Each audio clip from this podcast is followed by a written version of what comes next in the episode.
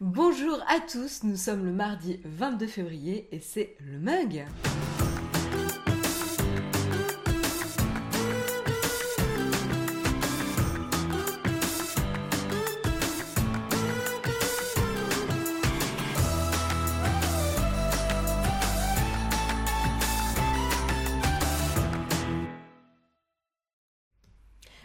Bonjour, bonjour à tous, je suis ravie de vous retrouver ce matin. Donc je vais, euh, suite à, une petite remarque de mon producteur ce matin, je vais essayer de recadrer un tout petit peu pour que je sois un peu plus haute euh, dans l'image. Du coup c'est flou. Mise au point, mise au point. Je suis là. Eh Non? Bon.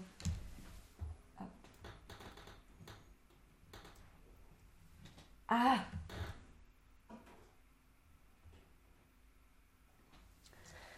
Est-ce que c'est un peu mieux là Et est-ce qu'il arrive de nouveau à faire la mise au point Là. Voilà. Nickel. Euh, merci Flo645 pour ton abonnement. J'ai même pas commencé l'émission. 13e mois d'abonnement. Super. merci, un grand merci pour ton soutien.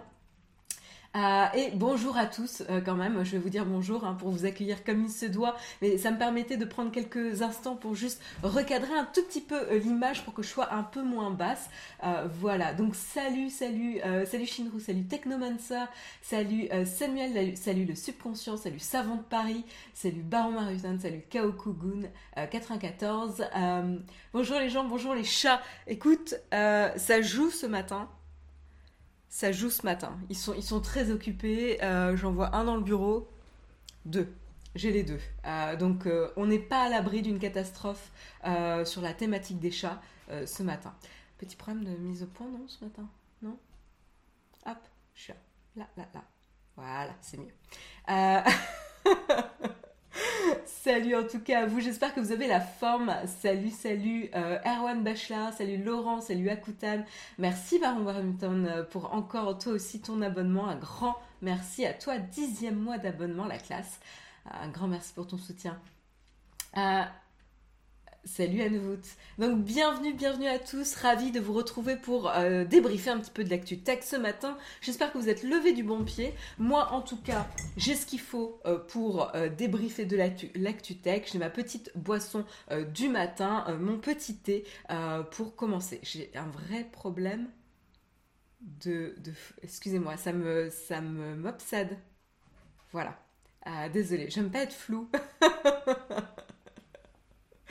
voilà, la technique de merde de remuer les doigts euh, à côté de sa tête. Salut euh, Robin, euh, Robin Erzek 21, un grand merci. 17e mois d'abonnement.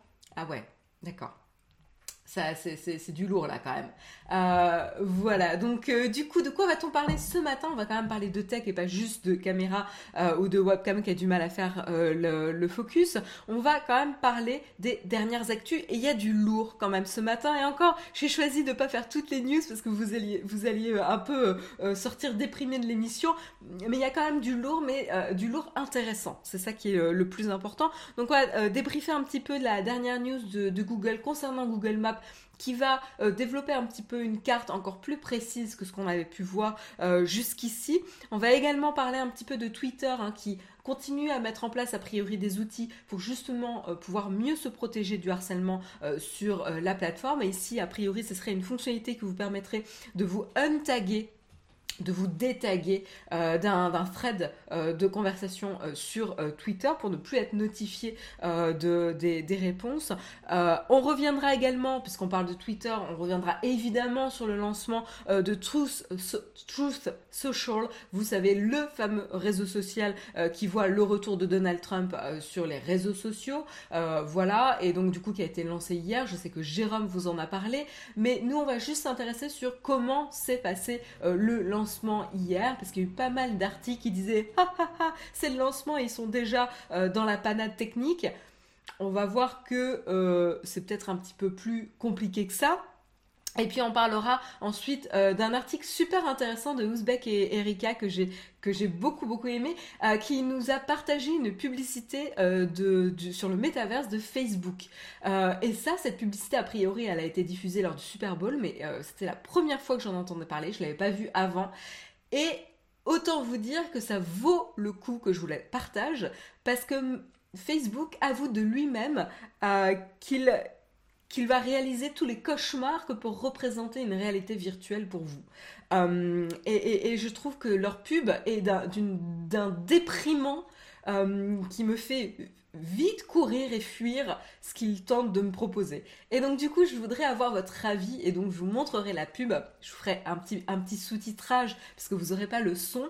Euh, mais je veux absolument vous montrer la pub pour que vous me disiez ce que vous en pensez. Chloé Wink, voilà, je pense que tu as donné le ton. c'est creepy. c'est exactement ce que je trouve aussi. mais on verra si le reste de la chatroom est d'accord avec nous, Chloé. Et puis on continuera avec euh, Instagram. Euh, et justement, on parle de Facebook, on continue avec, euh, avec Instagram, qui finalement a pas forcément envie que vous réduisiez tant que ça le temps passé sur la plateforme. Vous savez qu'ils avaient mis en place des fonctionnalités pour réguler un petit peu le temps passé, vous permettre de recevoir une notification quand, pour vous informer tout simplement que vous dépassez le temps que vous étiez fixé sur Instagram. Eh ben finalement, euh, ils ont enlevé les limitations les plus petites euh, du, type 10 minutes, euh, un quart d'heure. C'est plus vraiment possible. On verra que finalement, ils, accroissent un petit peu le temps, la limite de temps. Évidemment, pas forcément au bénéfice des utilisateurs, mais plutôt de la société. Euh, et puis on continuera avec les présidentielles. Alors qu'est-ce que vient faire là la présidentielle et euh, les nouvelles technologies? Ben, Tout simplement, euh, vous savez que ça fait deux semaines que je vous parle de Wikipédia, et ben on va continuer aujourd'hui notre saga Wikipédia parce que c'est quand même une plateforme qui a une force et une présence sur, sur le web super importante. et donc ce qui se passe sur Wikipédia est forcément très important. Et donc là, qu'est-ce qui se passe? Petit, euh, petit coup de bâton sur les doigts pour, euh, pour euh, l'équipe de campagne d'Éric Zemmour, puisqu'ils se sont fait rappeler à l'ordre et un peu tirer par les oreilles pour avoir modifié de manière un petit peu continuelle et fréquente la page d'Éric Zemmour pour être justement en faveur, euh, en faveur du, candidat et euh, rajouter un petit peu euh, toutes les informations qui pourraient bénéficier du coup au profil. Donc là c'est intéressant, on verra au-delà de, du parti politique et des positionnements politiques d'Éric Zemmour qui va pas forcément nous intéresser ce matin, c'est pas le sujet, mais on va plutôt s'intéresser sur l'importance de réguler justement ce genre d'action sur Wikipédia, d'autant plus sur des candidats à la présidentielle, que ce soit Éric Zemmour ou un autre candidat à la présidentielle, les, mesures auraient été identiques évidemment. Mais là, c'est intéressant de voir euh, qu'est-ce qui se passe. Petite anecdote euh, très intéressante, en 2021, la page Wikipédia la plus consultée en France, c'était celle d'Éric Zemmour. Donc c'est pour vous dire un petit peu l'impact que ça peut avoir de modifier justement une telle page.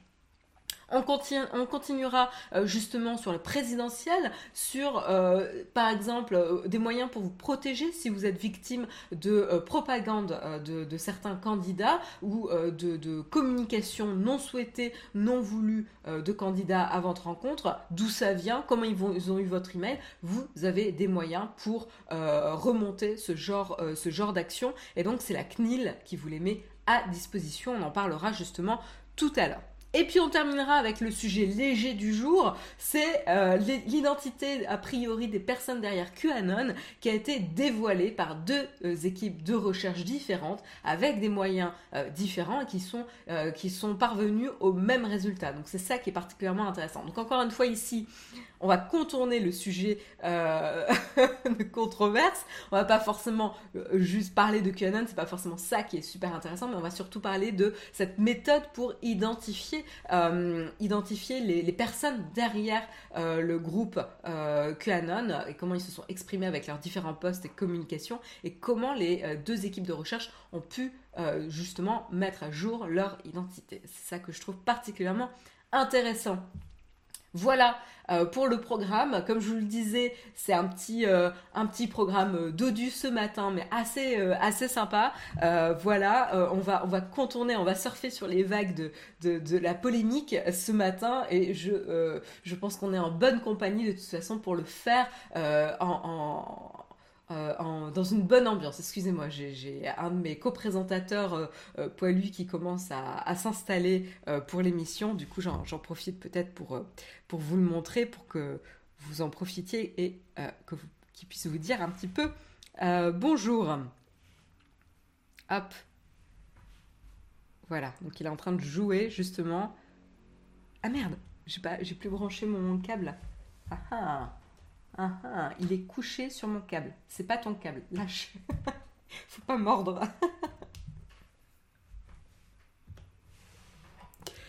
Euh, est-ce que ça fonctionne? Oui, voilà. Le petit chat qui mord le câble de l'iPad. N'est-ce pas? Lâche, lâche, lâche. voilà, c'était le, petit, euh, le petit moment cute euh, du matin. Hein. Il faut bien ça pour, pour commencer du bon pied. voilà, je vous propose de commencer tout de suite, du coup, avec le kawa.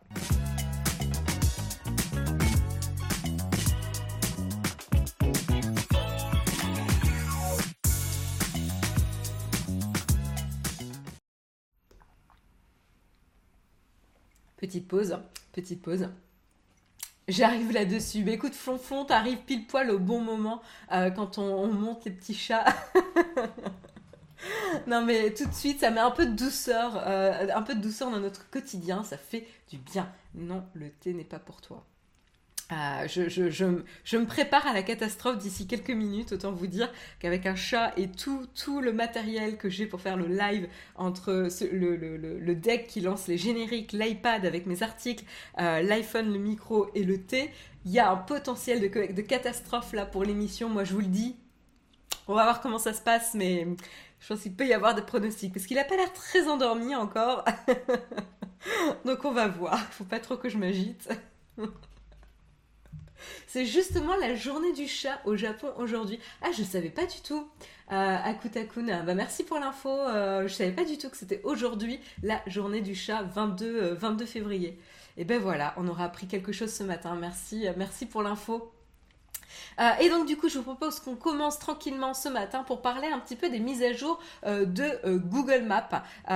Qu'est-ce qui se passe avec Google Maps? Ah ben tout simplement, ils vont actualiser leur carte de Paris avec une nouvelle, une nouvelle version pardon nettement plus euh, détaillé qui s'avérera donc plus pratique pour les piétons et les euh, automobilistes.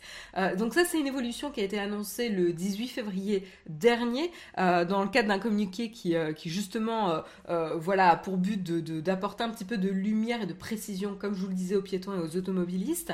ça va inclure notamment la position des feux de circulation, les îlots pour piétons, l'agencement des trottoirs et même la forme et la largeur de la route à l'échelle. Donc là on a vraiment un degré euh, euh, un, degré de précision assez, euh, assez impressionnant.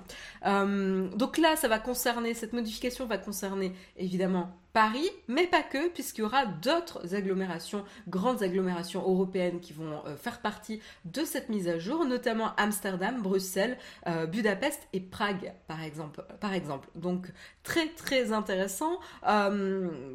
On avait notamment eu euh, une, première annonce sur le renforcement justement du niveau des détails des cartes qui avait euh, été annoncé à l'époque en août 2020 euh, avec la promesse de couvrir des villes mondiales comme Londres, New York et San Francisco.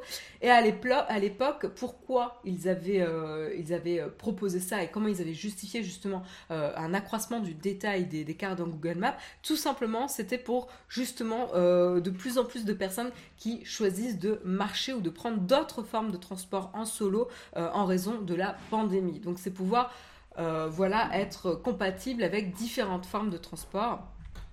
Excusez-moi, là, il y, a, un mouvement des coprésentateurs euh, qui, court dans le bureau qui m'a un peu perturbée.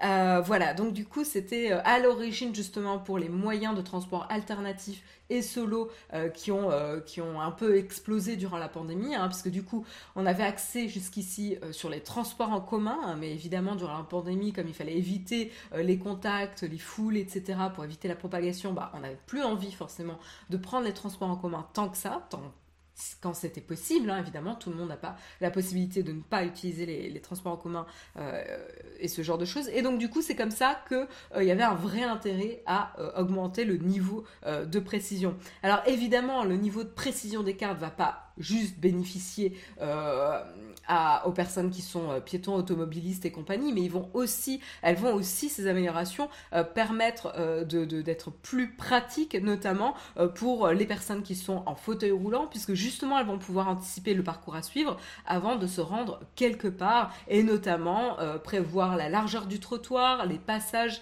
etc., et voir si c'est plus, plus facile ou pas à franchir. Euh, et donc ça, c'est vraiment aussi intéressant. Donc ça va euh, dans euh, le bon sens. Donc voilà, petite, petite brève sur Google Maps. Mais, mais voilà, c'est pas juste gratuit. Il y a un vrai intérêt ici à avoir quand même un niveau de détail plus important. Florian qui nous dit Je veux savoir où circuler avec mon poney. C'est quoi le nom de ton poney? Si tu veux jouer à ce jeu-là, on peut y aller. Hein voilà en tout cas pour, euh, Google Maps. On continue avec une autre petite brève où c'est euh, Twitter cette fois-ci, comme je vous le disais euh, en sommaire. Hein. dans le sommaire, ça fait quelques mois euh, maintenant que Twitter est vraiment dans une mouvance où ils vont sortir des nouvelles fonctionnalités et des outils pour pouvoir se protéger du harcèlement qui peut sévir sur la plateforme. donc se protéger, limiter ce genre de, choses. Et donc là, on a notamment une nouvelle fonctionnalité qui ferait son apparition. C'est la la researcher Jane Manchung Wang qui a tweeté euh, carrément un screenshot euh, de, la fonctionnalité qu'elle aurait vue euh, qui permet tout simplement de quitter une conversation. Alors à quoi ça sert de cliquer, de quitter pardon, de quitter une conversation? Qu'est-ce que ça vous permet de faire? Bah, Tout simplement, ça vous permet de détaguer votre votre handle, votre pseudonyme du, du, thread. Donc ça devient un texte banal, c'est plus cliquable ou quoi que ce soit, c'est plus interactif et donc du coup ça ne permet plus d'avoir des notifications euh, sur ce thread. Ça permet aussi d'empêcher les personnes de vous mentionner euh, quand ils répondent à une conversation. Euh, et donc voilà, donc c'est vraiment ces trois-là. Donc le principal, c'est de vous détaguer de la conversation qui a donc deux impacts. En effet, les personnes ne pourront plus vous mentionner quand ils répondent et vous ne serez plus notifié euh, des euh, réponses qui suivent. Voilà, donc c'est en effet une manière assez intéressante et du coup qui est différent de muter euh, la conversation. Voilà, donc, donc à voir un petit peu s'ils vont garder les deux, s'ils vont faire évoluer l'une vers l'autre, etc. À voir s'ils vont garder les, les deux. Pour l'instant, on ne sait pas vraiment. Donc je vous montre un petit peu à quoi ça, ressemble. Mais, euh, mais, voilà la petite fenêtre euh, qui vous explique un petit peu à quoi ça sert euh, de quitter une conversation et qui vous permet en fait de confirmer ou pas l'action. Donc, voilà, donc ils expliquent quelquefois vous juste vous ne voulez pas engager dans, ce type de conversation et donc vous voulez la quitter. Et donc, il récapitule, c'est ce que je vous disais, hein, les, trois, euh, euh, les trois conséquences finalement de quitter la conversation. Voilà, donc euh, petite chose, comme je vous disais, c'est une brève. Hein, à voir, je suis pas tout à fait au clair en effet sur est-ce qu'ils vont garder mute, leave la conversation, quitter la conversation. Ça commence peut-être à faire un petit peu beaucoup à voir. Peut-être qu'il y en a une qui va mieux fonctionner que l'autre. ça sera intéressant aussi de, de traquer ça potentiellement. Désolée, je J'arrive pas là. Ça m'énerve ce focus qui est euh, pas bon. Bref, je me vois flou, ça m'agace. J'espère que ça vous agace pas trop dans la chatroom.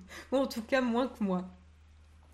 Euh, voilà en tout cas pour, euh, pour Twitter. Donc comme je vous le disais, hein, c'est vraiment pas la première fois euh, et la première fonctionnalité qui sortent pour protéger, limiter les problématiques de harcèlement sur, sur la plateforme, puisqu'ils avaient, permis, ils avaient permis notamment des options qui permettaient de forcer un utilisateur à vous unfollow. ils avaient notamment aussi permis de limiter les, les, réponses, les notifications quand un, un, compte a beaucoup beaucoup de, de followers qui, qui vous retweet, etc. Donc vous permettre de, vous protéger par rapport à ça. Donc à voir euh, s'ils vont tout garder ou pour l'instant ils testent qu'est-ce qui fonctionne le mieux. Voilà. J'ai fait coucou à ma télé aussi. Merci Flonflon, je me sens un petit peu moins seule. C'est pas mal ça. Je vous dis coucou et puis vous me dites coucou en retour, mais moi je peux pas vous voir malheureusement. Après, c'est leur gagne-pain, les clashs sur Twitter. Saitama, Saitama 974, jusqu'à un certain point. les clashs sur, sur, Twitter. C'est-à-dire qu'en fait, le problème avec le harcèlement, c'est que les gens vont quitter Twitter. en fait, t'as pas intérêt. Ah, excusez-moi, mais là, c'est pas possible. Excusez-moi, je. Voilà. Ah, on est quand même un peu plus clair là, on est mieux. Ah, j'ai l'impression d'avoir mis des lunettes là. Tout de suite, ça va mieux. Bref, euh, jusqu'à un certain point en fait, hein, les, les, clashs. Jusqu'à un certain point, c'est-à-dire c'est pratique pour euh, attirer, générer de l'engagement parce que ça va faire réagir les gens. Mais en fait, si c'est pour harceler les gens, les gens vont quitter la plateforme. En fait, moi, pour tout vous dire, c'est ce que c'est ce qui se passe un petit peu pour moi. Je n'ai pas quitté Twitter, mais en fait, je m'en sers de moins en moins. Parce qu'en fait, j'ai beau limiter euh, les, tweets que je vois aux personnes euh, que je trouve les plus intéressantes et qui ne tweetent pas forcément sur de la politique ou des sujets clivants, euh, je me retrouve toujours quand même avec des petits tweets de merde qui va énerver, vous, vous, vous frotter un petit peu dans le mauvais sens, qui va vous donner envie de réagir. Et vraiment, c'est pas du tout constructif ou intéressant. et donc en fait, vous quittez le, le, service en étant plus énervé que quand vous y étiez venu.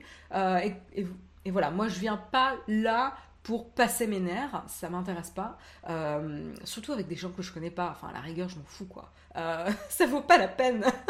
mais, euh, mais là, vraiment, il y a quand même un risque hein, pour, pour Twitter. C'est pas aussi simple que non, non, il faut continuer à générer du clash, etc. un grand merci Foxty pour ton abonnement, troisième mois d'abonnement. Bah, bienvenue à toi et merci de nous suivre. Euh, je passe ici que de temps en temps, mais c'est un plaisir. J'aimerais bien vous apporter de la visibilité dans le futur. Ah bah écoute, déjà le fait que tu nous suives de temps en temps, euh, ça fait super plaisir. Un grand merci euh, à toi. voilà.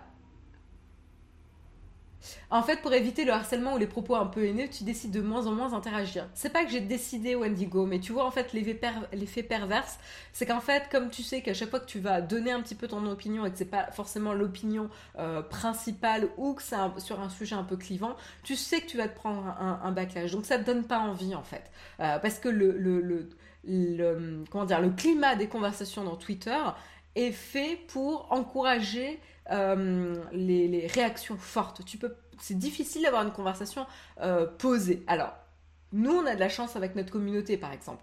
Euh, et, c'est pour ça qu'on aime faire ce genre d'émission en live, interagir avec vous, parce qu'on a de la chance, vous êtes généralement des gens plutôt posés, qui sont ouverts au dialogue, même si on a des points de vue différents. Et même si des fois il y a évidemment des conversations qui sont un petit peu plus animées, ça reste respectueux.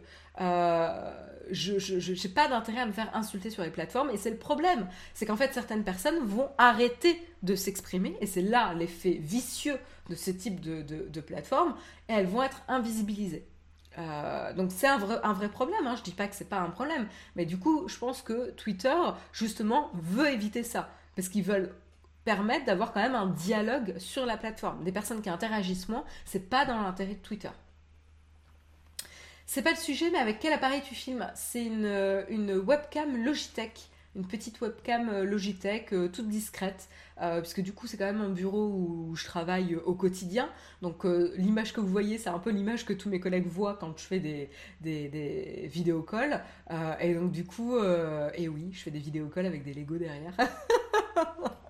mais, euh, mais du coup, euh, du coup non, en plus, j'utilise pas la webcam Logitech pour les vidéocalls, j'utilise euh, la webcam de mon Mac qui est, qui est là.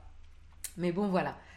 c'est une petite webcam Logitech pour, pour le live que j'ai besoin qu'elle soit discrète. Voilà. C'est sûr qu'une discussion apaisée sur Twitter, c'est pas forcément l'endroit, ouais. Il y a trop de toxicité. Mais je pense que justement, ils sont en train de travailler là-dessus. donc, donc, à voir si ça va fonctionner. Hein.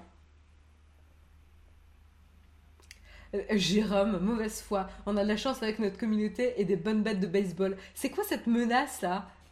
C'est quoi cette violence écrite? Non, pas de violence. Pas de violence à 8h24 du matin. Pas possible. voilà, donc, euh, donc voilà en tout cas pour, euh, pour Twitter. Et on continue du coup sur le thème réseau social et puis petit clone de Twitter, puisqu'on va parler de Truth Social. donc j'ai toujours du mal avec ce mot Truth. Euh, voilà, parce que j'arrive pas à placer ma langue exactement derrière les dents. C'est pas, pas un son très très français, donc j'ai du mal. Euh, donc Truth Social, euh, la fameuse application qui gentiment reprend pas mal les bases de, Twitter euh, et qui s'est lancé hier euh, et, qui va permettre justement le grand retour de Donald Trump sur, euh, sur les réseaux sociaux. Donc elle s'est lancée hier, donc lundi à minuit, heure locale. et qu'est-ce qui se passe? Alors il y a eu pléthore d'articles pour justement partager le lancement de l'application Truth Social hier et qui ont rigolé un petit peu sur le fait que elle vient à peine de se lancer, elle a déjà des galères techniques puisque euh, les gens ne peuvent pas accéder au réseau social, c'est uniquement sur la liste d'attente. Et je trouve qu'en fait, le raccourci est très vite fait sur le fait que ce soit un problème technique. Euh, pourquoi? Parce qu'en fait, tout simplement, on le voit, hein, il y a un article de Axios euh, que je vous encourage à lire qui résume pas mal euh, le, qu'est-ce que c'est comme réseau social, d'où ça vient, etc. Et qu'est-ce qui s'est passé? Tout simplement, il y a un reporter qui a essayé justement de s'inscrire, de télécharger l'application et de s'inscrire sur l'app pour pouvoir y accéder. Il l'a fait à 3 heures du matin, donc très peu de temps finalement après le lancement. Hein. et qu'est-ce qui s'est passé? C'est qu'il n'a pas pu il a créé son, compte et après avoir créé son compte, il a atterri sur un écran qui lui disait ah ben euh, merci d'avoir créé votre compte, ça a été euh, fait avec succès, c'est cet écran là hein, d'ailleurs que, je vous euh, affiche. Votre compte pardon a bien été créé avec succès. merci de, nous rejoindre. justement dû à une grande demande, on vous a mis sur sur nos waiting list donc sur une liste d'attente, on vous aime, vous n'êtes pas juste un nombre pour nous, mais voici votre nombre euh, de liste d'attente en dessous. Euh, voilà. Donc ça c'est intéressant comme écran à regarder et je pense qu'on conclut très très vite au fait que c'est un problème technique de ne pas réussir à accuser la forte demande. Pourquoi? Parce qu'en fait ça permet aussi de créer du buzz ce principe de liste d'attente. Qu'est-ce que ça sous-entend? Ça sous-entend que trois heures seulement après le lancement de cette application, il y a déjà 135 828 personnes sur liste d'attente. Ça veut dire qu'il y en a déjà plus qui ont réussi à atteindre le réseau social et à avoir accès à leur application. Donc c'est quand même assez malin. Ça ne veut pas forcément dire que c'est un problème technique. Ça peut être tout à fait artificiel pour créer du buzz et que tout le monde en parle. Ce qui a été un peu le cas, parce qu'en fait vous avez eu des articles un peu partout euh, hier. Gérard vous en a parlé hier, je vous en reparle aujourd'hui. Donc ça fonctionne en termes de communication. Donc attention euh, à dire ah non non mais euh, du coup ils sont sur les d'attente, c'est un problème technique, ils n'arrivent pas à gérer la demande. Non, si ça se trouve, le nombre est complètement faux, mais c'est juste pour vous donner une impression qu'il y a beaucoup de personnes qui essayent de rejoindre le réseau social. Euh, et, voilà, et donc ça donne une fausse impression de grande demande. Et donc plus il y a de grandes demandes, plus il y a de personnes qui ont envie d'être curieux et de voir qu'est-ce qui s'y passe, parce que c'est le nouveau truc un peu, un peu dont tout le monde parle et un peu tendance. et du coup, ça va nourrir cet effet de buzz. Par contre, euh, là c'est un autre sujet polychrome. Euh, toi tu nous dis perso j'ai essayé j'ai essayé hier pardon et j'ai eu que des erreurs techniques. Là, du coup, c'est un problème technique. Mais ce qui est intéressant, c'est que dans les articles que je voyais, tout le monde se disait plutôt le fait qu'il y ait des listes d'attente, une liste d'attente, c'était un problème euh, de gestion à l'app. Alors qu'en fait, potentiellement, non. Par contre, si tu me dis que toi, tu as réussi à accéder à l'app, ou même juste le fait de créer son compte, tu as rencontré plein de bugs techniques, là, c'est autre chose, en effet. Et donc, du coup, à la fin, Polychrome, tu peux nous dire si toi, tu as réussi à, y accéder euh, à l'app ou tu es également sur liste d'attente?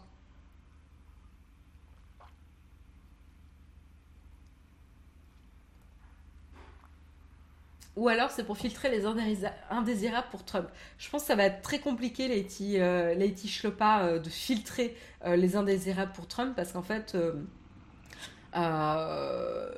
whitelister des gens c'est une chose et bloquer tout le reste, voilà. Mais en fait, c'est pas forcément de l'intérêt de Trump. Il veut faire parler de lui. Donc en fait, même si ce sont des détracteurs qui parlent de Trump, ça lui fait de la pub. Parce qu'on parle de lui. Donc je pense que ça, joue son jeu dans tous les cas. Euh, Polychrome, tu nous dis non, erreur technique à mon dernier essai, mais peut-être y a-t-il un filtre anti-européen Carrément, carrément. Euh, bah écoute, peut-être. Hein, euh, je sais, je sais pas.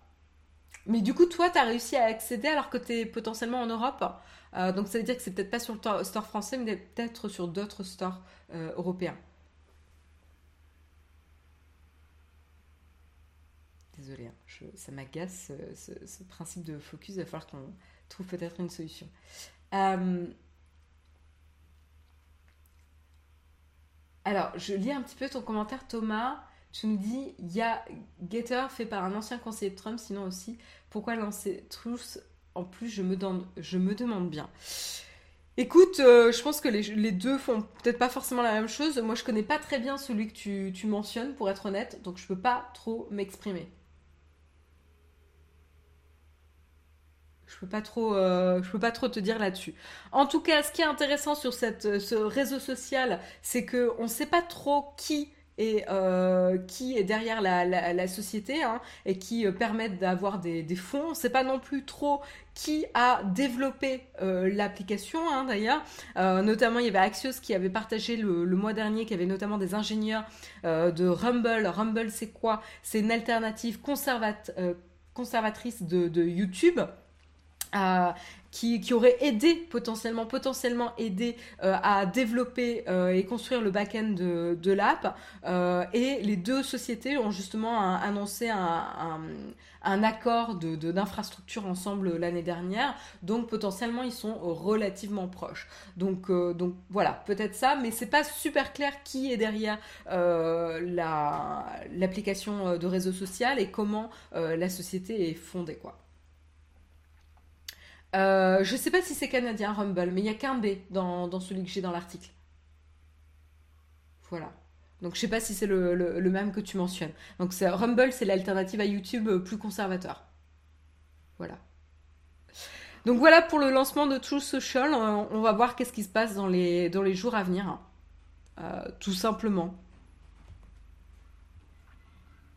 Et puis on va passer à l'article principal du jour où je suis impatiente d'en discuter euh, avec vous. C'est la pub euh, justement sur euh, le MetaQuest 2 qui va donc jouer sur la, vague du métaverse et qui va nous montrer un petit peu à quoi on peut s'attendre et qu'est-ce que ça va changer dans nos vies. Donc du coup, sans plus tarder, je vous propose de vous partager la pub. Alors il n'y aura pas de son, mais du coup, euh, ça va quand même vous donner euh, une ambiance de qu'est-ce qui se passe, etc. Puis on va en parler euh, juste après. Donc je vous propose de regarder la pub ici. Donc vous voyez qu'il y a un groupe qui est en train de jouer avec des petites peluches un peu inanimées, qui a l'air d'avoir du succès. Un groupe de petites peluches inanimées qui, a du succès. Puis tout d'un coup, tout s'éteint. et puis on, sort le leader, hein, le chanteur, et puis il se retrouve un petit peu abandonné dans un pawn shop réutilisé euh, et, où tout le monde s'en désintéresse, abandonné sur le bord de la route, écrasé, euh, pratiquement écrasé et détruit jusqu'à ce qu'il soit sauvé pour être dans un euh, musée du futur. Et là, il y a quelqu'un avec un, Quest, un Quest V2 là qui, qui met son casque sur le visage du, chien. Et puis tout d'un coup, le chien découvre le monde alternatif euh, du métaverse où il va avoir son avatar et il va pouvoir retrouver ses super potes pour euh, retrouver sa gloire passée alors qu'il est tout seul dans le musée en pleine nuit. Et donc, il va pouvoir vivre sa pleine vie euh, en réalité alternative. Donc voilà, je trouve que la pub est génialement creepy.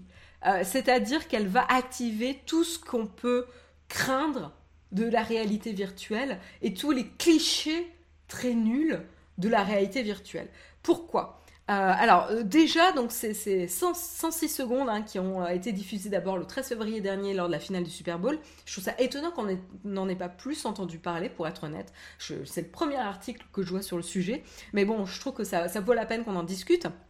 Et donc, euh, et donc du coup, vraiment, euh, le, le, le, le, principe, c'est que c'est qu'une fois atterri à l'entrée du musée euh, spatial futuriste, là, que, que, le protagoniste, donc le, chien, le héros, le leader, on va dire, du groupe qui avait beaucoup de succès, va mettre fin à sa, à sa morne vie. il va pas se suicider, hein, mais bon, il va pouvoir changer de sa morne vie et de sa morne réalité pour pouvoir rentrer dans cette alternative euh, virtuelle où il va pouvoir retrouver euh, son succès, euh, ses amis et, une, une, vie meilleure.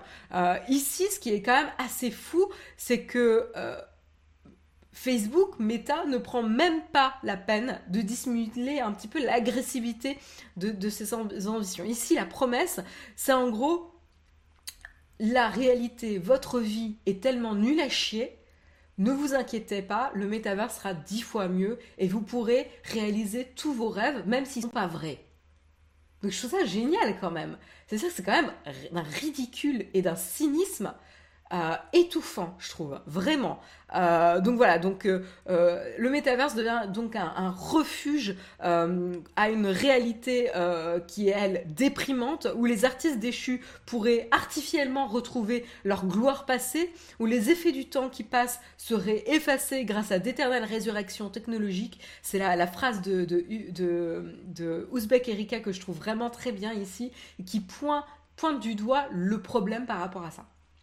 Euh, alors il y en a qui nous disent c'est la suite de Second Life, euh, le jeu. Non mais très clairement de toute façon, et, on va y venir, le métaverse n'est rien de nouveau. Et en tout, cas en plus le métaverse, il y en a un de Facebook, il y en a un d'autres euh, de d'autres sociétés. C'est pas Facebook n'a pas le monopole du métaverse, c'est pas le premier à tenter de faire, de faire ça, et c'est plutôt une opération marketing pour bundle, pour faire un bundle de produits qui vont se soutenir les uns et les autres et qui va pouvoir plus facilement attirer type de public d'un produit qui va être mis au contact d'un autre produit auquel, a priori, il n'aurait pas forcément été intéressant, mais que comme c'est mis et mélangé dans une soupe de métaverse, ben potentiellement ça va euh, les intéresser. Donc en gros, c'est de nous garder captifs dans euh, l'offre euh, l'offre de service de Facebook. Hein, on, va, va pas se leurrer ici. Et encore une fois, il n'y a rien de très très innovant. donc voilà, donc déjà la pub, moi je la trouve glaçante. Euh, glaçante euh, avec euh, vraiment cette, volonté de... on, dirait vraiment un épisode de Black Mirror, où on dit très clairement la réalité est à chier, et donc vous pouvez vivre votre best life dans le metaverse de Facebook. C'est quand même super, super triste comme constat, quoi. voilà, donc je sais pas s'ils veulent attirer toutes les personnes qui sont malheureuses dans leur vie, et, mais du coup, ça donne pas trop envie de rejoindre euh, le métaverse. Euh, nous dit la publicité c'est pour donner envie d'acheter un produit. La question qui veut aller dans le métaverse? Bah, D'après leur, leur, pub, j'ai pas forcément envie d'y aller. Et a priori, ça sera, tous ceux qui ont raté leur vie qui vont vouloir y aller. Euh, ou tous ceux qui sont déprimés qui vont y aller dans l'espoir d'avoir une vie meilleure, même si elle est fausse. Après, on peut euh, changer l'idée de qu'est-ce qu'est une fausse vie, euh, la réalité virtuelle, etc. Ça, c'est intéressant. Euh, voilà, donc du coup, on est vraiment sur de la nostalgie, des regrets ici, plutôt, plutôt négatif.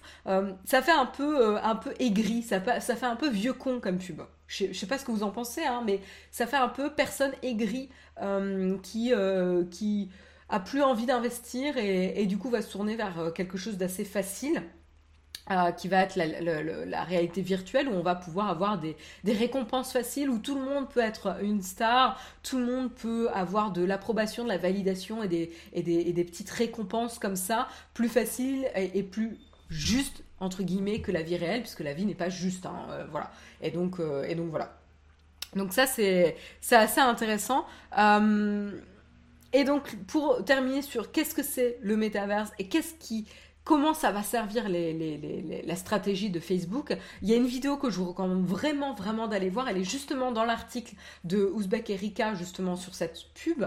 Donc vous pouvez la trouver euh, facilement. C'est euh, du, du YouTuber. Alors attendez, j'essaie de retrouver son nom. Euh, parce que je ne le connaissais pas. alors attendez, hop. Voilà, j'étais en train de re-regarder la vidéo euh, ce matin. C'est Josh, euh, Josh Strife Ace qui a fait euh, une, une, vidéo sur What the hell is a metaverse. et sa vidéo, elle dure une vingtaine de minutes. Et en fait, elle permet de déconstruire un petit peu qu'est-ce qu'il y a derrière le concept de métaverse. Est-ce que c'est vraiment nouveau? Est-ce que ça sert vraiment le consommateur ou l'utilisateur derrière? Et c'est très très intéressant, bien, bien monté, bien foutu. Et il va montrer en effet que euh, de toute façon, cette espèce de d'univers parallèle euh, existait déjà. Alors vous m'avez cité euh, notamment Second Life, mais ça existait également avec EverQuest ou même les Sims.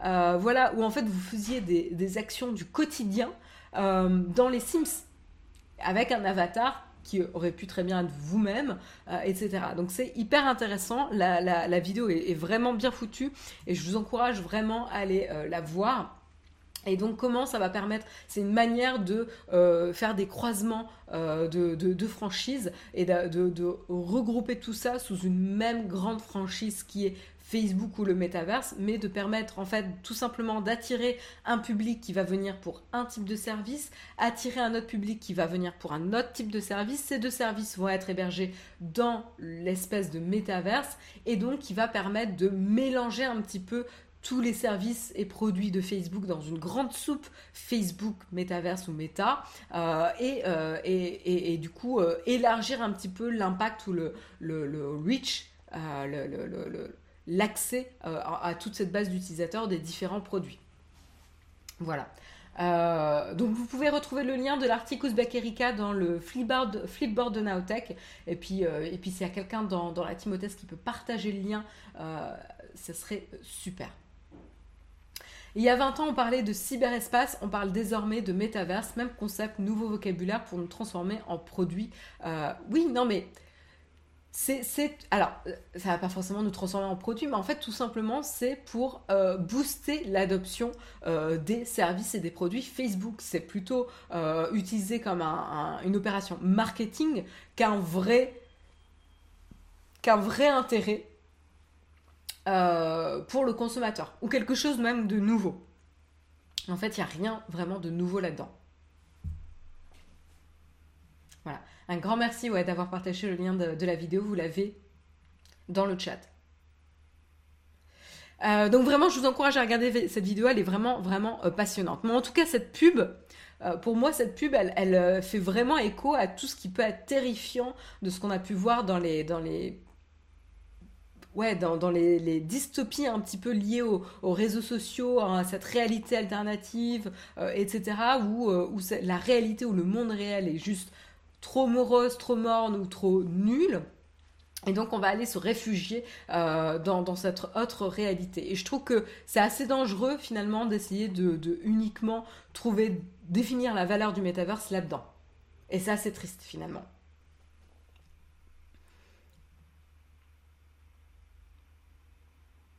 Bonjour, on en parle beaucoup du métaverse, mais j'ai la sensation que personne n'en a envie, sauf Facebook. Drao, pour l'instant, c'est difficile d'en juger, euh, enfin de juger ça. Il euh, faudra voir dans, quelques temps. Euh, mais j'ai l'impression que dans la chatroom, vous n'avez pas l'air super, super disposé à tester le, métaverse de Facebook, en tout cas. Oui, Ready Player One, c'est aussi sur ce thématique, hein, cette thématique, Pierre-Yves, tout à fait. Mais du coup, quel est le but de cette pub pour Facebook? Écoute, Magavi, euh, c'est une bonne question. Je comprends pas trop à quel moment ils se sont dit que ça allait donner envie d'acheter le MetaQuest 2. Et en plus, la tagline, c'est Hard Friends, New Fun. Et à la rigueur, voilà, ça, peut être sympa de surfer sur la nostalgie, mais là, je veux dire, quand vous voyez le la pub, c'est d'un déprimant et d'un glauque assez affligeant quand même. Je veux dire, on, démarre d'un groupe sur scène qui a vachement de succès, qui ensuite est désintéressé, dont le public s'en désintéresse, donc c'est quand même la déchéance ici d'un groupe, mais ça s'arrête pas là.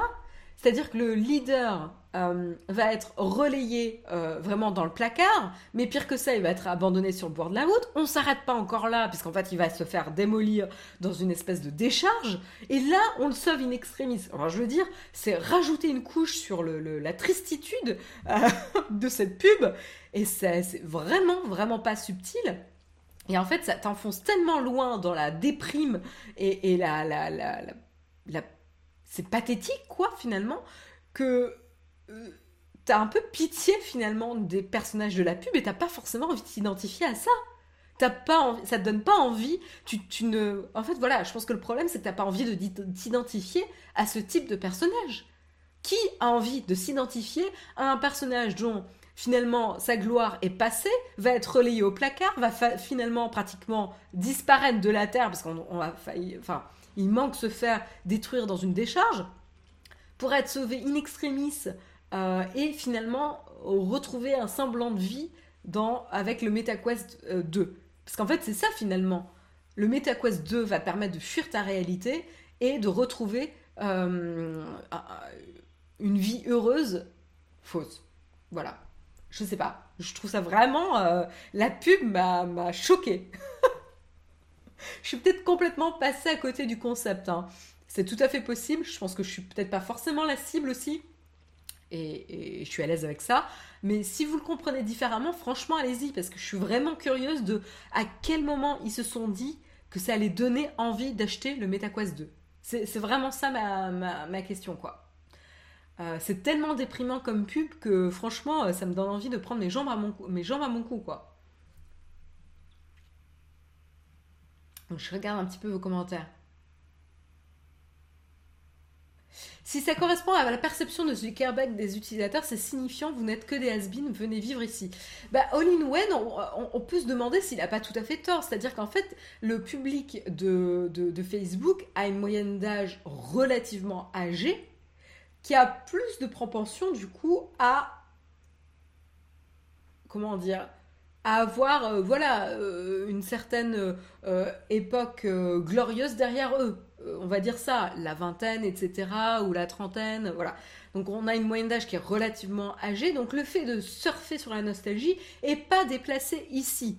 Le fait de, tu vois la tagline Old Friends, New Fun, le fait de retrouver ton cercle d'amis, alors après j'aurais peut-être pas dit Old Friends, mais c'est amis de longue date, c'est pas les vieux amis, enfin, parce que là en fait il y a carrément eu une période où ils se sont perdus de vue, où la personne a été seule, enfin vraiment, on y va avec les gros sabots dans, dans, la tristitude de la pub, quoi. Donc, surfer sur la nostalgie, c'est pas forcément déplacé par rapport à la moyenne d'âge de, Facebook, mais par contre, euh, il y a une différence entre nostalgie et déprime, quoi.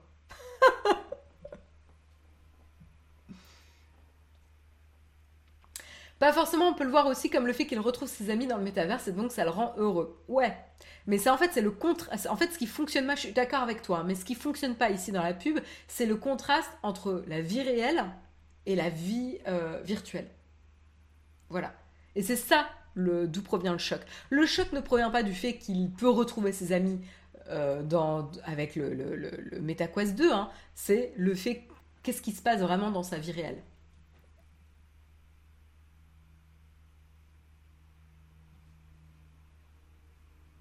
Je regarde un petit peu vos commentaires.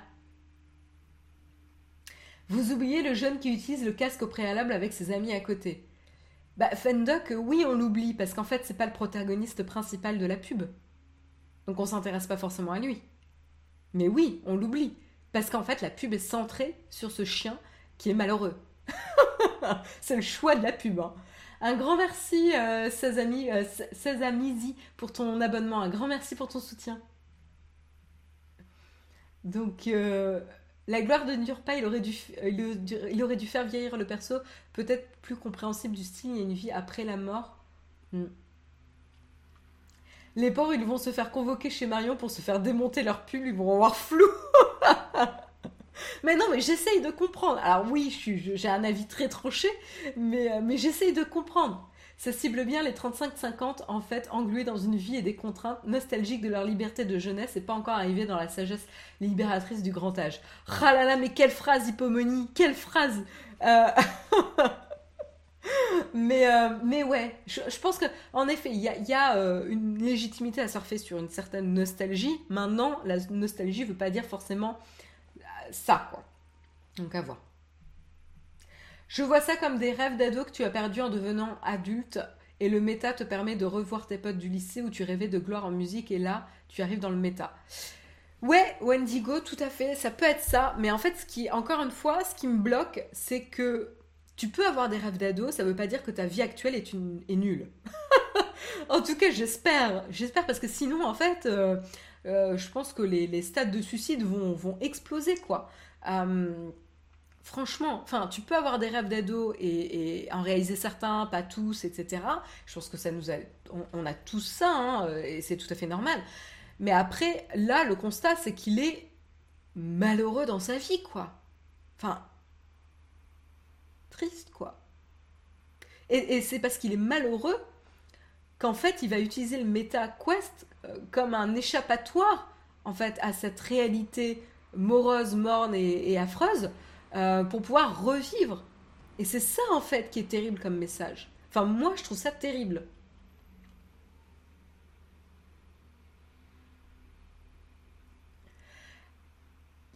Donc, euh, donc voilà, écoutez,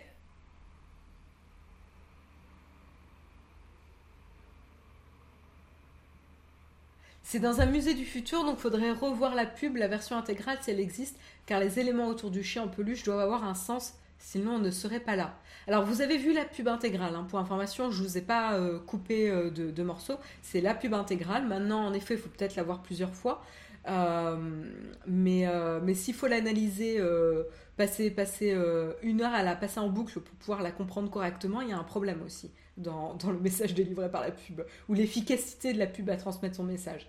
Bref, en tout cas, je suis perplexe euh, sur cette pub. Je pense qu'il y a beaucoup de personnes qui sont perplexes aussi dans la chatroom. On verra, hein. on en a encore qu'au début justement de tout ce qui se passe autour du, du, métaverse et puis euh, enfin du métaverse de Facebook parce que ça n'en est qu'un parmi tant d'autres. et puis on verra ce qu'il arrive, ce qui vient dans le futur et, comment ça va se développer quoi. Mais euh, mes pubs euh, étranges. Je vous propose de continuer euh, avec Facebook encore, mais cette fois-ci quelque chose d'un peu plus léger puisqu'on va parler d'Instagram. Alors plus léger, oui, non, parce qu'en fait, on le sait, le but de Facebook ici, c'est que vous passiez plus de temps avec les services Facebook, c'est le principe même du métaverse, c'est-à-dire de vous faire un espace où vous pourrez trouver tous les services Facebook de divertissement, de consommation, etc.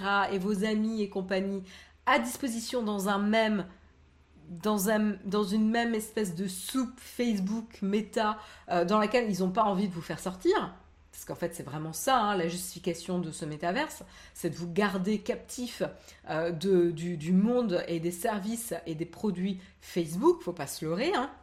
Et donc c'est pour ça qu'il y a plusieurs métaverses, c'est que chaque société a envie finalement de vous garder captif dans son propre, euh, dans son propre groupe de produits et de services. Euh, et donc eux, Facebook essaie de le faire, enfin Meta essaie de le faire avec cette notion de, métaverse. Et donc qu'est-ce qui prouve encore cette, une fois euh, cette, cette, envie de vous garder captif de leur service Eh bien une, petite modification dans Instagram une petite modification qui paraît anodine, mais qui est pas si anodine que ça, et qui montre un petit peu que finalement, euh, et ben voilà, euh, Facebook euh, a quand même le principal enjeu, c'est de vous garder le plus longtemps possible sur ses services. Alors qu'est-ce que vous voyez là? Tout simplement, c'est la fonctionnalité qui vous permet de définir une limite pour utiliser Instagram par jour. En effet, vous pouvez vous définir directement depuis l'application une limite de temps à pas dépasser et quand vous la dépassez, vous allez recevoir une petite notification comme quoi vous dépassez le temps que vous êtes autorisé à utiliser Instagram par jour. Et là, qu'est-ce que vous voyez? C'est que le plus petit réglage, c'est 30 minutes. Alors vous allez dire, bah voilà, 30 minutes, c'est relativement raisonnable, etc. Très bien. Mais en fait, le changement, c'est qu'avant, vous pouviez euh, définir un temps euh, de limite beaucoup plus court, puisque vous pouviez auparavant définir euh, un temps de limite de 10 minutes, même 15 minutes. voilà, donc là, ce qui se passe, c'est qu'a priori, ils ont enlevé les choix de limite les plus bas, 10 minutes et 15 minutes, et le plus petit devient 30 minutes, ce qui est quand même plus du double pour 10 minutes, euh, ou carrément le double pour 15, euh, de, la limite minimum possible auparavant. Intéressant quand même.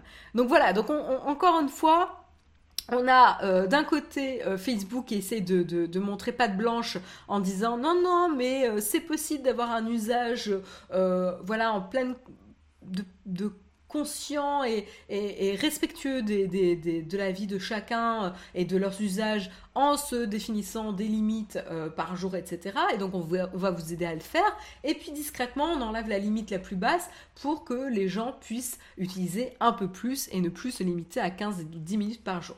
Et ça c'est intéressant parce que ce changement a été vu alors que justement les, hum, chiffres de nombre d'utilisateurs de, Facebook commencent à baisser. Donc là, Facebook par Instagram, mais de Facebook commence à baisser. Donc on sent que euh, Facebook va, va, voilà, ils n'ont ils pas forcément le, les intérêts de leurs utilisateurs au cœur, ou en tout cas quand ça a un impact négatif sur le business, et eh bien évidemment très très vite euh, on va revenir dessus. Hein. C'est quoi le temps moyen passé sur la plateforme? Parce que si c'est moins de 30 minutes, il ne se mouille pas trop finalement. Pierra, je ne sais pas. Je n'ai pas cette donnée-là, donc je ne peux pas te, te, répondre, mais ce serait intéressant de le savoir en effet.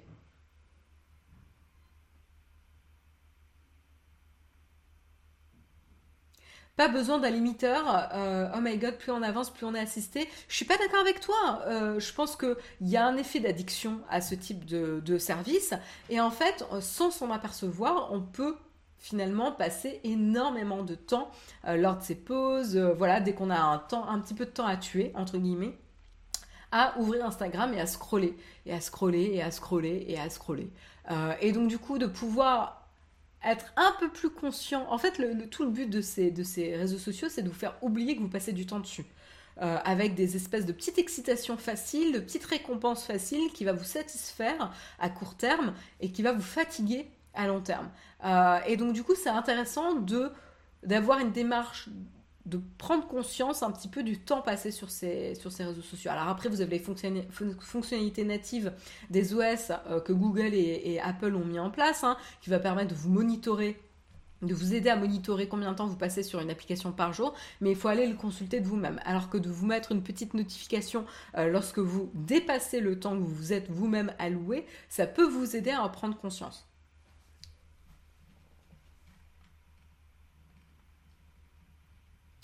Tu vas arrêter le chocolat, tu poses le pot simple. Alors, je pense qu'il y en a plein qui comprennent pas le principe d'addiction hein, dans la chatroom. Ou vous allez dire que l'addiction, bah, c'est une faiblesse d'esprit. Donc là, on, attention, hein, on va sur une pente glissante d'ignorer que l'addiction, c'est euh, c'est quelque chose de réel. Euh, voilà, donc, euh, donc attention à pas faire de raccourcis faciles là-dessus et à pas manquer de respect aux personnes finalement qui sont victimes de ces effets-là. La meilleure façon, c'est de ne pas s'abonner. Ah, vous êtes très extrême dans la chatroom quand même. C'est soit tu le fais à fond, soit tu le fais pas du tout, soit carrément tu t'abonnes pas. Est-ce qu'il n'y a pas une manière où on pourrait utiliser des services sans tomber dans l'extrême? Euh, Merci FRJS, l'addiction est une vraie maladie et ce n'est pas à sous-estimer. Exactement. Et, donc il n'y a pas a pas à dire ça n'existe pas ou c'est simple, il suffit d'arrêter. Enfin, le genre de phrase qu'on peut dire aux alcooliques, aux fumeurs, aux compagnies, tout ce qui est addiction reconnue dans le monde réel. Mais ça a été prouvé qu'il y a d'autres phénomènes d'addiction qui existent. il ne faut pas les sous-estimer, il ne faut pas euh, nier euh, leur importance et leur difficulté.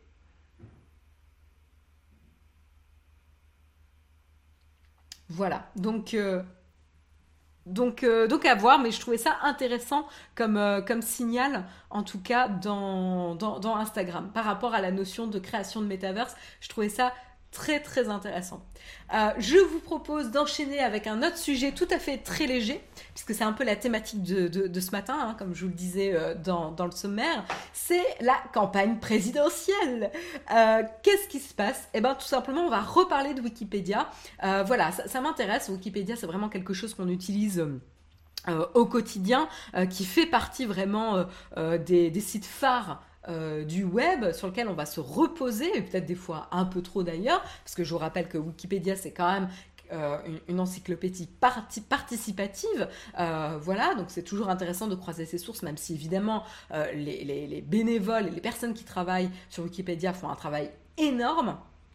Euh, mais du coup, qu'est-ce qui s'est passé? Eh bien, depuis le jeudi 17 février, il y a un, petit, euh, un petit avertissement sur les pages Wikipédia euh, consacrées à Éric Zemmour et à son parti Reconquête, qui tout simplement affiche une bannière d'avertissement. Cet article semble être une page autobiographique ou autocentrée qui a fait l'objet de modifications substantielles, soit par le principal intéressé, soit par une ou plusieurs personnes en lien étroit avec le sujet. Donc, à quoi ça ressemble? Euh, eh bien tout simplement ça ressemble à ça. Vous avez sûrement dû le voir euh, déjà, hein, parce que c'est pas la première fois hein, que, cette bannière euh, peut être affichée. Mais, mais voilà, c'est ce genre de bannière qui a été affiché justement sur Wikipédia. Donc au moins vous êtes prévenu. Euh, alors pourquoi cette bannière a été affichée? Ben, Tout simplement, elle a, été affichée suite aux révélations du journaliste Vincent Bresson dans son livre paru justement le même jour, le 17 février euh, dernier, Au cœur du Z, édition Goutte d'Or pour ceux qui sont curieux. Et euh, l'auteur s'est infiltré, en fait, raconte qu'il s'est infiltré pendant plusieurs mois dans l'équipe de campagne d'Éric Zemmour et raconte comment un groupe de militants s'étant baptisé Wikizedia s'est coordonné pour amender justement les tests et faire la promotion du candidat d'extrême droite.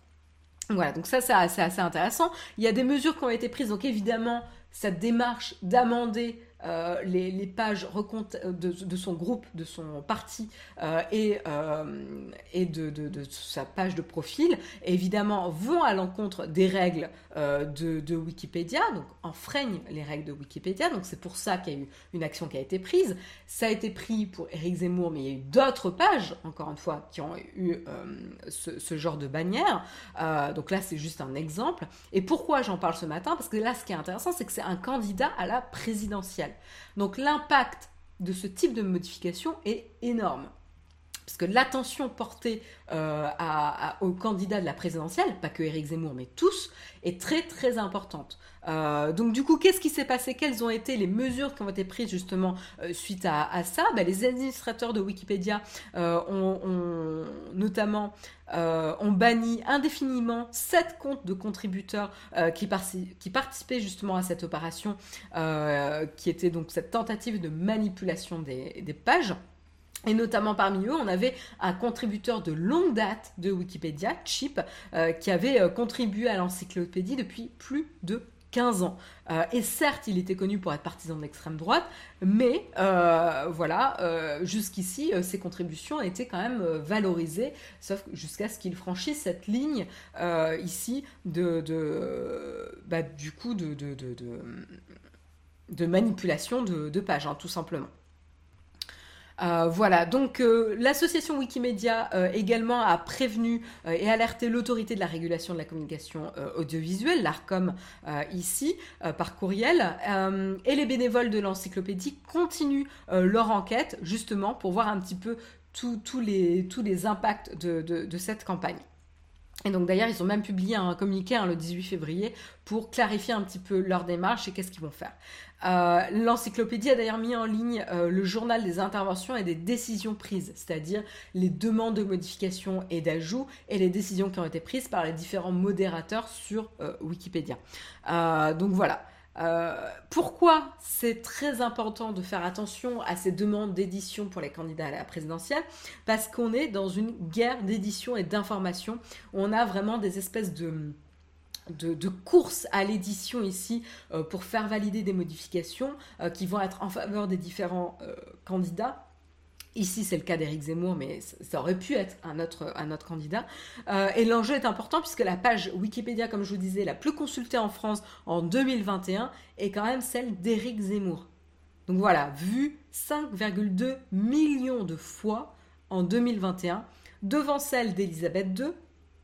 Vous allez me dire, on s'en fout peut-être un petit peu d'Elisabeth II en France, mais bon, quand même, ça reste une personnalité connue. Et Cristiano Ronaldo.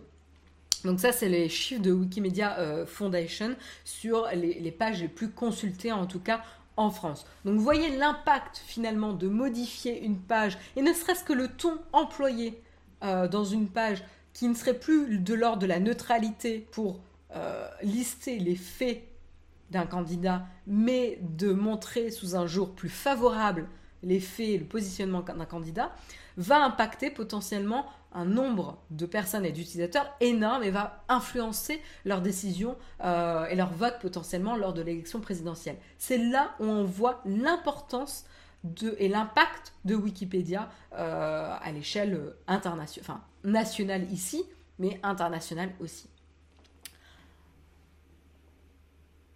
Et c'est la réputation de Wiki euh, si les informations sont fausses. Tout à fait, Super Dupont, tout à fait. Et c'est un gros, gros travail euh, qu'ils font et, une, vigilance, une, vigilance, extrême qu'ils vont avoir vont devoir avoir au quotidien. Alors certes, en temps normal, ils l'ont, mais la pression subie en, cas d'événements de, majeurs euh, dans un pays comme des élections présidentielles est énorme. Alors comment on s'en fout d'Elisabeth II alors euh, autant que c'est la deuxième page la plus consultée en France? J'étais étonnée, El, Chico, que ce soit la deuxième page la plus consultée. Après, c'est vrai que je pense que moi-même, euh, je l'ai consultée. Pourquoi? Parce que je pense que déjà avec euh, la série Queen, The Queen, on a envie de voir un petit peu qu'est-ce qui est réel, pas réel. Après, c'est vrai qu'il y a eu des événements importants autour de la reine l'année dernière, etc. Mais c'est vrai que pour être honnête, j'étais étonnée que ce soit la seconde page la plus visitée en France. Voilà. Donc euh, j'aurais aimé savoir un peu pourquoi. Est-ce qu'il y a eu un pic ou une actualité euh, potentielle qui a augmenté les, visites à un moment donné durant l'année? Pourquoi pas? Oui, alors euh, elle a contracté le, Covid, mais c'est cette année. C'était pas en 2021. Ah, peut-être on en parle dans les cours d'anglais, ouais. On parle de 2021, les gens. 2021. On est en 2022. Donc elle n'a pas encore contracté le Covid. Euh, oui, The, Crown sur Newt. Je sais pas pourquoi j'ai dit The Queen, c'est The Crown, la série The Crown, tout à fait, sur Netflix. Euh, c'est peut-être ça aussi qui donne envie de, vérifier un petit peu la, la, la vérité ou pas. C'est la souveraine en exercice la plus âgée, elle fait partie de notre patrimoine à tous, on ne peut pas dire qu'on s'en fout. Bah écoute, euh, Tiblassar, tu peux être, euh, ne pas être d'accord avec moi, personnellement. Euh, je, m'en fous un petit peu. voilà. Alors, l'impact qu'elle a eu au niveau politique international est intéressant, mais je veux dire, il y a plein d'autres personnalités qui sont hyper intéressantes aussi. Je me questionne sur le fait que c'est la seconde. Je voulais pas vous froisser hein, dans la chatroom. Juste mon avis personnel, c'est qu'il y a plein d'autres personnalités qui auraient pu mériter d'être en seconde position. Et je me questionne sur l'intérêt aujourd'hui pour la reine Elisabeth II d'être en deuxième position. C'est tout. Euh, pas de. Voilà, ça ne... je ne suis pas en train de diminuer l'impact qu'elle a pu avoir dans l'histoire en tant que telle. Euh, mais c'est pas super, super récent. Voilà. Et il y a eu la mort de son mari, tout à fait, faire Jess. Tout à fait. Mais du coup, ça aurait pu. Tu vois, j'aurais été curieuse de consulter la page de son mari à la rigueur. Bref, à voir. Écoutez.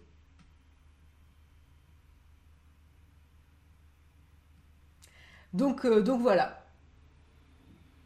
En France, les rois et les reines ont les guillotines, donc oui, on s'en fout en France. C'est Petit point.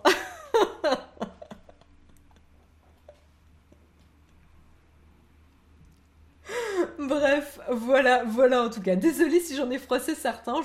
Voilà, j'ai dit ça euh, parce qu'il y a plein d'autres personnalités. Voilà, c'est tout. Euh, c'est pas que je m'en fous de la reine en tant que telle, euh, mais c'est qu'il y a plein d'autres personnalités. J'étais étonnée, c'est tout. Marion et Robespierre. voilà, alors là, franchement, je m'attendais pas à, générer ce genre de retour en, disant ça dans la chatroom. Hein. Parce que, alors, autant j'avais des sujets un petit peu touchy ce matin, autant cette remarque, franchement. Euh, mais bon, écoutez. Euh, en tout cas, euh, voilà pour la campagne présidentielle. Petite brève également sur Qu'est-ce qui se passe si vous recevez notamment des, informations ou en tout cas vous êtes ciblé par des démarches liées à la présidentielle pour promouvoir l'un ou l'autre candidat et des démarches qui ne sont pas... Vous êtes ciblé sans l'avoir souhaité, c'est-à-dire vous ne vous êtes pas inscrit vous-même, vous n'avez pas partagé vos coordonnées, etc. Euh, récemment ou cette année pour l'un ou l'autre des candidats, parce que c'est encore une fois c'est votre choix euh, de vouloir être tenu au courant des informations de l'actualité, c'est tout à fait votre droit. Mais par contre, ce qui est votre droit aussi, c'est de savoir pourquoi vous êtes la cible de, de, potentielles euh, campagnes de propagande électorale non sollicitées. Voilà, donc ça c'est intéressant. Et donc du coup, qu'est-ce qui se passe? Tout simplement, la CNIL, donc la Commission nationale de l'informatique et des libertés, a mis en place justement un, petit formulaire en ligne euh, qui va vous permettre de mentionner lorsque vous êtes la cible de campagnes non sollicitées de cet ordre. Euh, et donc vous allez pouvoir spécifier euh, justement par quelle méthode vous avez été contacté, pourquoi vous pensez que vous avez été contacté, est-ce que vous avez partagé vos coordonnées à un moment donné, etc. Peut-être une autre année ou pour une autre élection présidentielle. C'est arrivé à un des journalistes de Numérama qui avait partagé ses coordonnées lors d'une autre élection pour un autre candidat parce qu'il voulait s'intéresser et suivre cette campagne et qui ces coordonnées ont été partagées à un nouveau candidat pour les élections de cette année. Euh, alors qu'à aucun moment ce journaliste avait euh, accepté. Donc ça c'est intéressant parce que du coup c'est ça enfreint le RGPD. Euh, voilà. Pourquoi? Parce que normalement lorsque vous partagez vos données, d'abord vous devez être très clair sur à quelle fin vous partagez ces données. Et quand vous inscrivez à une newsletter d'un candidat spécifique, c'est pour la newsletter de ce candidat spécifique. Et pour cette élection euh, spécifique. C'est pas pour l'élection dans 5 ans euh, ou 10 ans ou pour un autre candidat. C'est quand même assez... Euh, voilà, bref. Et donc du coup c'est assez intéressant. De, partager ça. voilà, vous allez pouvoir également préciser par quel type de candidat vous avez été ciblé, et, etc. Et quelle est la modalité, SMS, email ou autre moyen, vous pourrez préciser par quel moyen. D'ailleurs, en termes de candidats, euh, dans le formulaire aujourd'hui, vous ne pouvez pas sélectionner Emmanuel Macron parce qu'il n'est pas officiellement euh, déclaré, mais vous pourrez sélectionner autre et préciser de qui euh, il s'agit. Mais, voilà, je trouve ça intéressant parce que du coup, qu'est-ce qui va se passer à l'issue de l'élection? Eh ben, la CNIL va euh, tirer un bilan un petit peu des actions menées, des pratiques qui auraient été observées, et donc on va pouvoir prendre un petit peu de recul sur les différentes pratiques. Justement, par rapport à ça, la CNIL va être également préventive, puisqu'elle a envoyé justement une série de courriers aux partis politiques euh, et candidats euh, qui sont officiellement déclarés. Elle a également contacté les, sociétés de logiciels de stratégie électorale, donc ça c'est intéressant aussi, et tout ça dans un but de les sensibiliser justement aux enjeux de la protection des données et sur les bonnes pratiques à respecter. Donc là, encore une fois, euh, on est sur une sensibilisation justement à ce type de pratique de collecte de données auprès des personnes qui pourraient les utiliser. Donc voilà, en tout cas, si vous êtes euh, ciblé par euh, une communication non désirée, vous avez un moyen de le partager. Ça permettra de mettre en lumière bah, les bonnes pratiques, les mauvaises pratiques ici des différents candidats et de pouvoir prendre action aussi.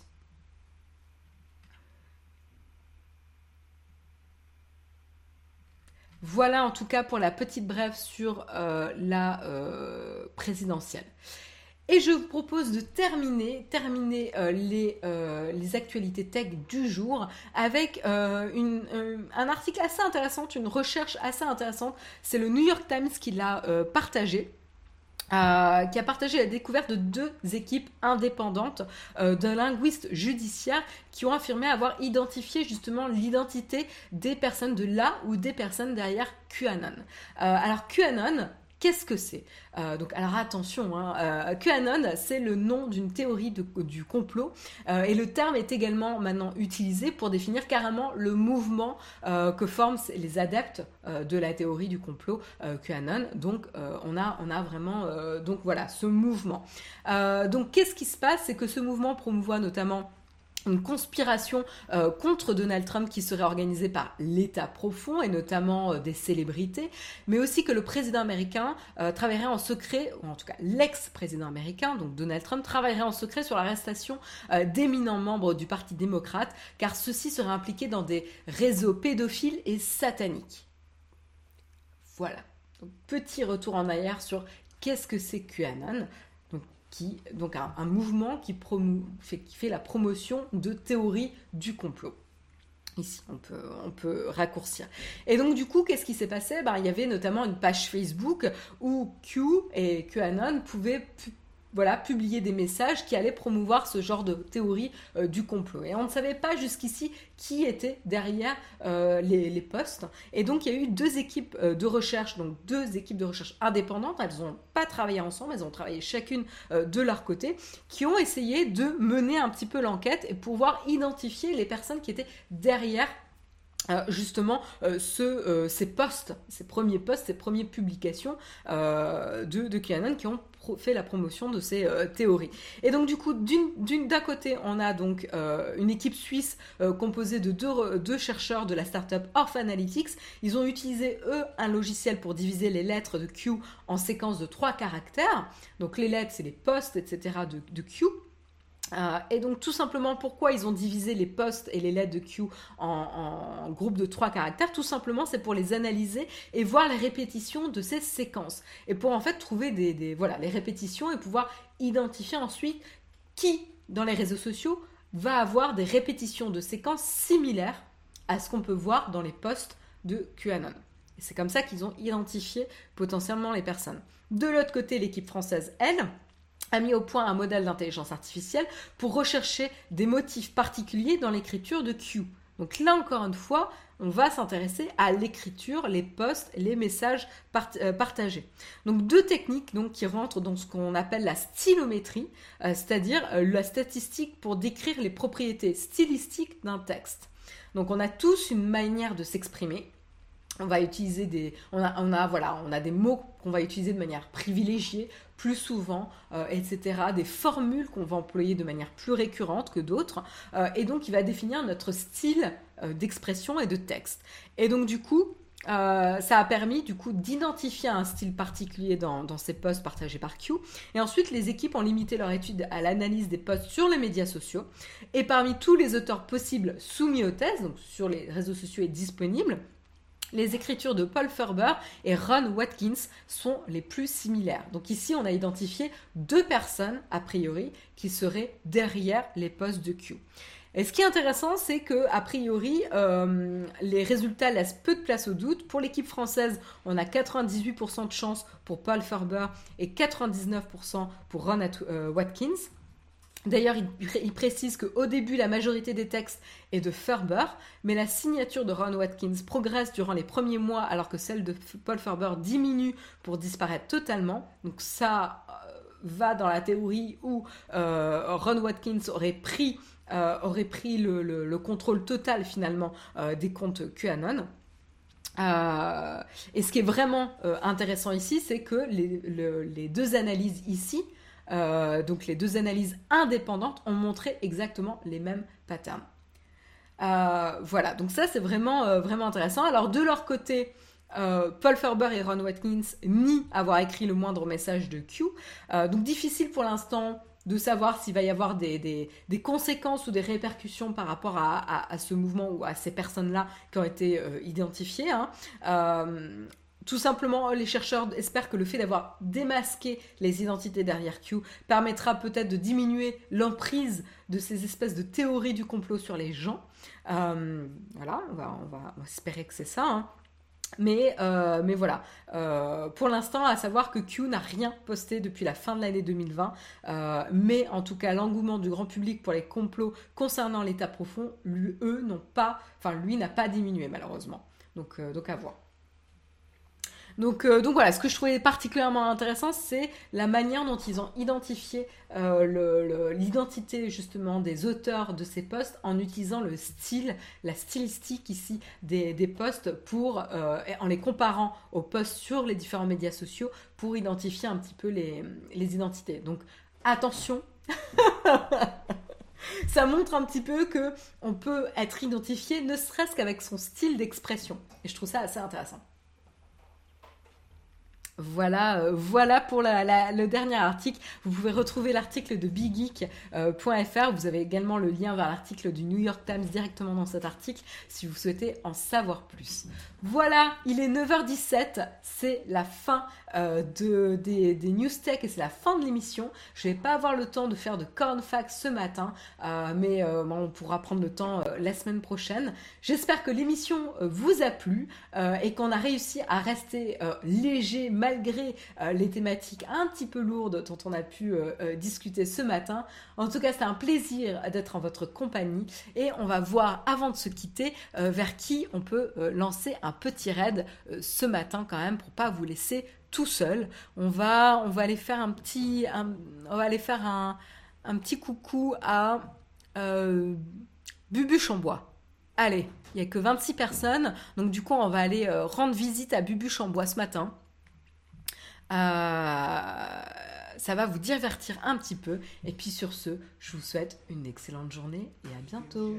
Oui, et avant de vous quitter, euh, avant de vous quitter, parce qu'on m'a soufflé dans l'oreillette une information très importante, c'est que pour ceux qui sont intéressés, euh, il y a une nouvelle vidéo disponible sur la chaîne euh, ce matin. C'est la vidéo du nouveau GH6 de Panasonic, Lumix GH6, qui a été annoncé du coup cette nuit et du coup on l'a eu, on, l'a eu un petit peu en avant-première, ce qui nous a permis de le prendre en main. Et donc on a cette première vidéo de prise en main pour ceux que ça intéresse sur le GH6 qui est déjà disponible sur la chaîne. Donc pour les curieux, allez-y, elle est à disposition et régalez-vous. Voilà, sur ce, très bonne journée à tous. Bye bye